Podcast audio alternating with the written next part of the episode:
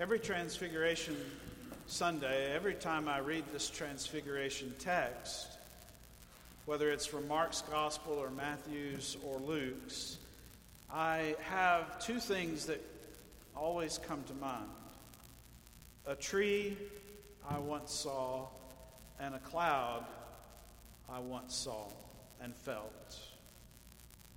The tree had bright yellow leaves, which always puts me in mind of autumn camping trips with my daughter and our mutual love of the trees in, uh, that turn yellow in the fall. So my eye immediately was uh, drawn to this one bright yellow tree. And it was an unusual sight to behold. I was in the mountains of western North Carolina in late November. I was alone there for a reading week in a house that looked out over a mountain range. Very few trees in sight had any leaves on them at all. And the ones that did have leaves on them were very brown. They were barely hanging on, getting ready to fall. But every morning I would go out on the porch to watch the sun make its way up over the ridge. And you know, if you spend any time at all in the mountains, how that works. It's a late morning sunrise when you're in the mountains. It takes time for the sun to get up over the ridge and make itself known. But when it did, every morning its light would find that one tree, stubbornly hanging on to its brilliance. And when the sun hit it, the tree seemed to catch fire. I sat every morning and watched that in awe, transfixed by this transfigured tree its leaves beautiful in their dying. The other thing I think about on Transfiguration Sunday, every time I read this text, is driving up a, a, high mountain overlooking San Francisco. And getting out of the car on a bright sunny day in the Bay Area at an observation deck on the top of that ridge and looking out over the city arrayed below, beautiful in the late afternoon sun. And then, in a matter of seconds, the fog came up over the peak from behind us, and the sun darkened, and the wind was blowing, I was told after it was all over, at least 60 miles an hour. I could barely stand in place. I felt as though I was being pushed over the ridge. We were enveloped in this cloud, in this fog. People gasped and some shrieked out loud in surprise and sudden fear. Things were blowing away that people were carrying with them. And I remembered in that moment how many times I had watched this from down below. The fog rolling in, as we say. What my brother would always call God's air conditioner in San Francisco. The fog would roll in over these very peaks. And from down below, it all looks rather peaceful. The clouds seem to gently roll in but here on the mountain, within the rolling clouds, not so much. Not very gentle, not very peaceful, frightening. I think about both of these experiences. A yellow tree out of place among the bare limbs around it, lit by the sun, and the violent cloud enveloping us on the mountain. I think about these experiences on this Sunday because I get much the same feeling hearing this strange story as I did on those days. The story, as you know, just heard it, is very simply told by Mark. Jesus takes three of his most intimate disciples, the core of his leadership, uh, Peter, James, and John, with him up to, as Mark says, a high mountain, unnamed. Mark is careful to help us know that it is an isolated place, that they go off by themselves alone to this place. And they see Jesus in this altered state, that uh, metamorphosis is the word that is at the root of the Greek word that's used here. He's transfigured, he's, he's changed.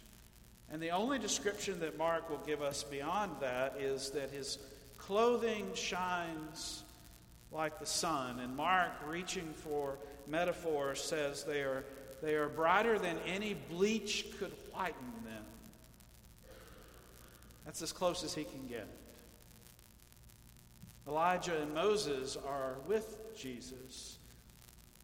And Peter, the one who always speaks before he thinks about what he's going to say, proclaims, It's good for us to be here, and let's, uh, and he stammers out something about building three booths for the three of them Moses, Elijah, and Jesus. Which prompts a very unusual thing in the biblical text. Mark the narrator lets his own voice be heard.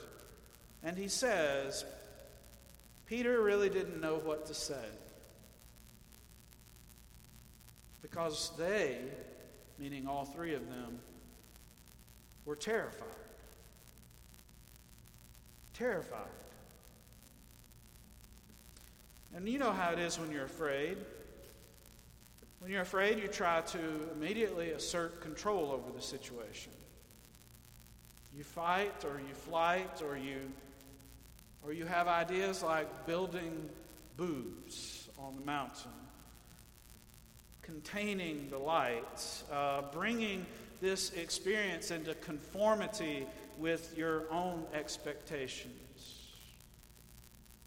Peter was afraid, terrified, really, so he brings up building something, giving this experience a name, anything to keep from having to feel what he is feeling. It's interesting that the Greek word used here for terrified is ekphobos. You probably heard, hear the word within that word for phobia. It's extreme fear, this terror. This word is used only one other time in the New Testament. In Hebrews 12 21. And the quote is Indeed, so terrible was the sight that Moses said, I tremble with fear. That itself is a quote from Deuteronomy 9:19, and it's the only time the word is used in the Old Testament. So this is a unique a unique word that captures a specific kind of fear or terror. It's the fear that one experiences in the presence of God. Knowing that you are in that space where God is so terribly near. Moses, you recall, went up on Mount Sinai, and there he saw God face to face. And God spoke the words of the law, so says the tradition, to Moses on that mountain. And when Moses came down, each time he came down from that mountain, his face was glowing, the text says, such that the people were terrified, and they begged him to cover his face. Even the reflected glory of God was just too much. And you remember the story of Elijah as well. The prophet had angered Jezebel, and she announces that before the next day is over, she will take his life in the manner in which he has taken the lives of her prophets. And it frightens him so much, he flees to Mount Horeb and cowers there in a cave. And while he's in that cave, you recall, he hears the sound of a mighty wind breaking rocks. And God is not in the wind. And then he hears an earthquake, and God is not in the earthquake. And then a great fire, and God is not in the fire. And then he hears the sound of sheer silence. Don't look at me that way. That's what the text says. The sound of sheer silence. And I don't know any better than you what it means to hear silence. But hear it he does.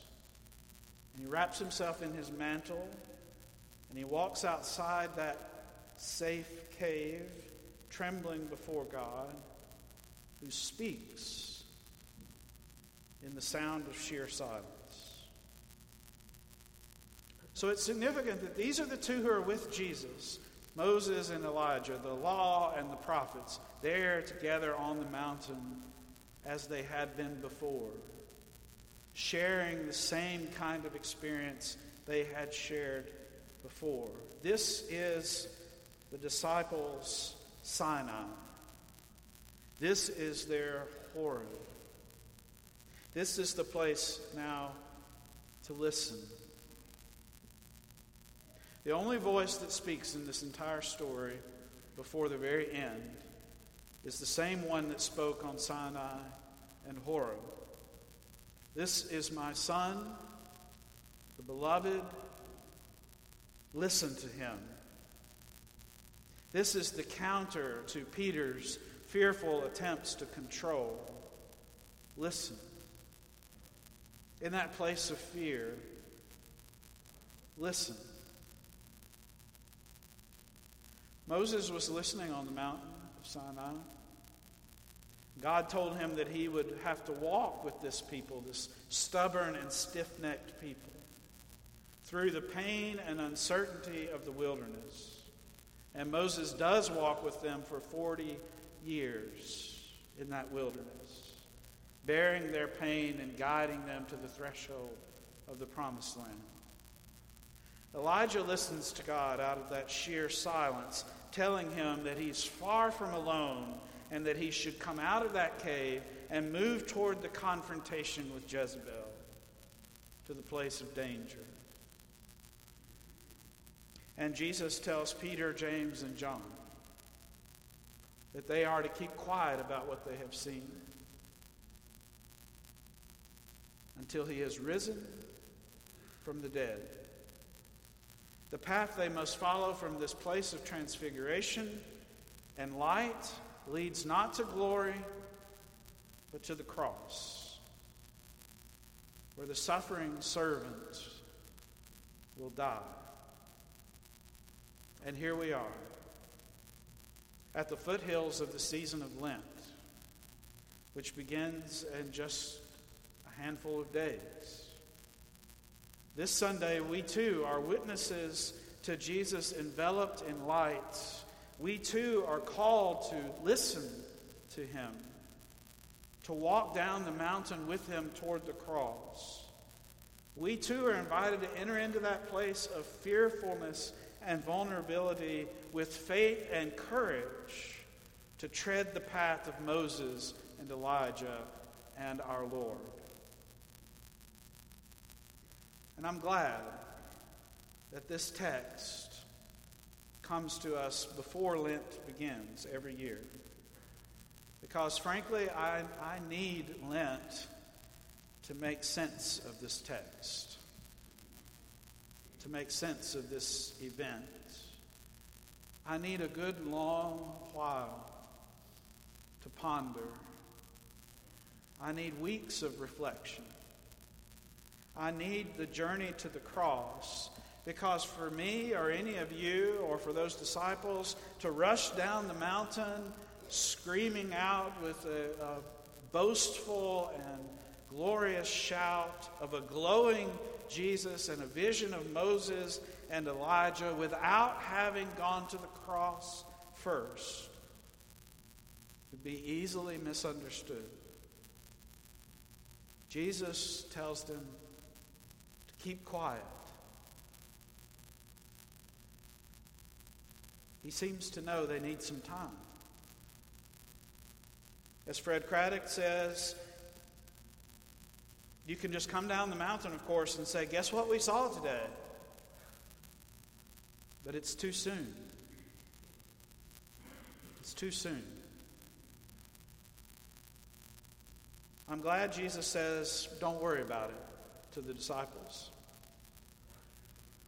I'm glad he says, I'll lead you into Lent, into Holy Week, to Good Friday, to Easter. And then, then you'll find your tongue and be able to tell of what you've seen and heard. Think about John Calvin today. He always, uh, one of the things he's emphasized over and over again in his writing was that God's revelation to us was veiled. Veiled. Like Moses' face. And it comes to us according to our capacity to receive it.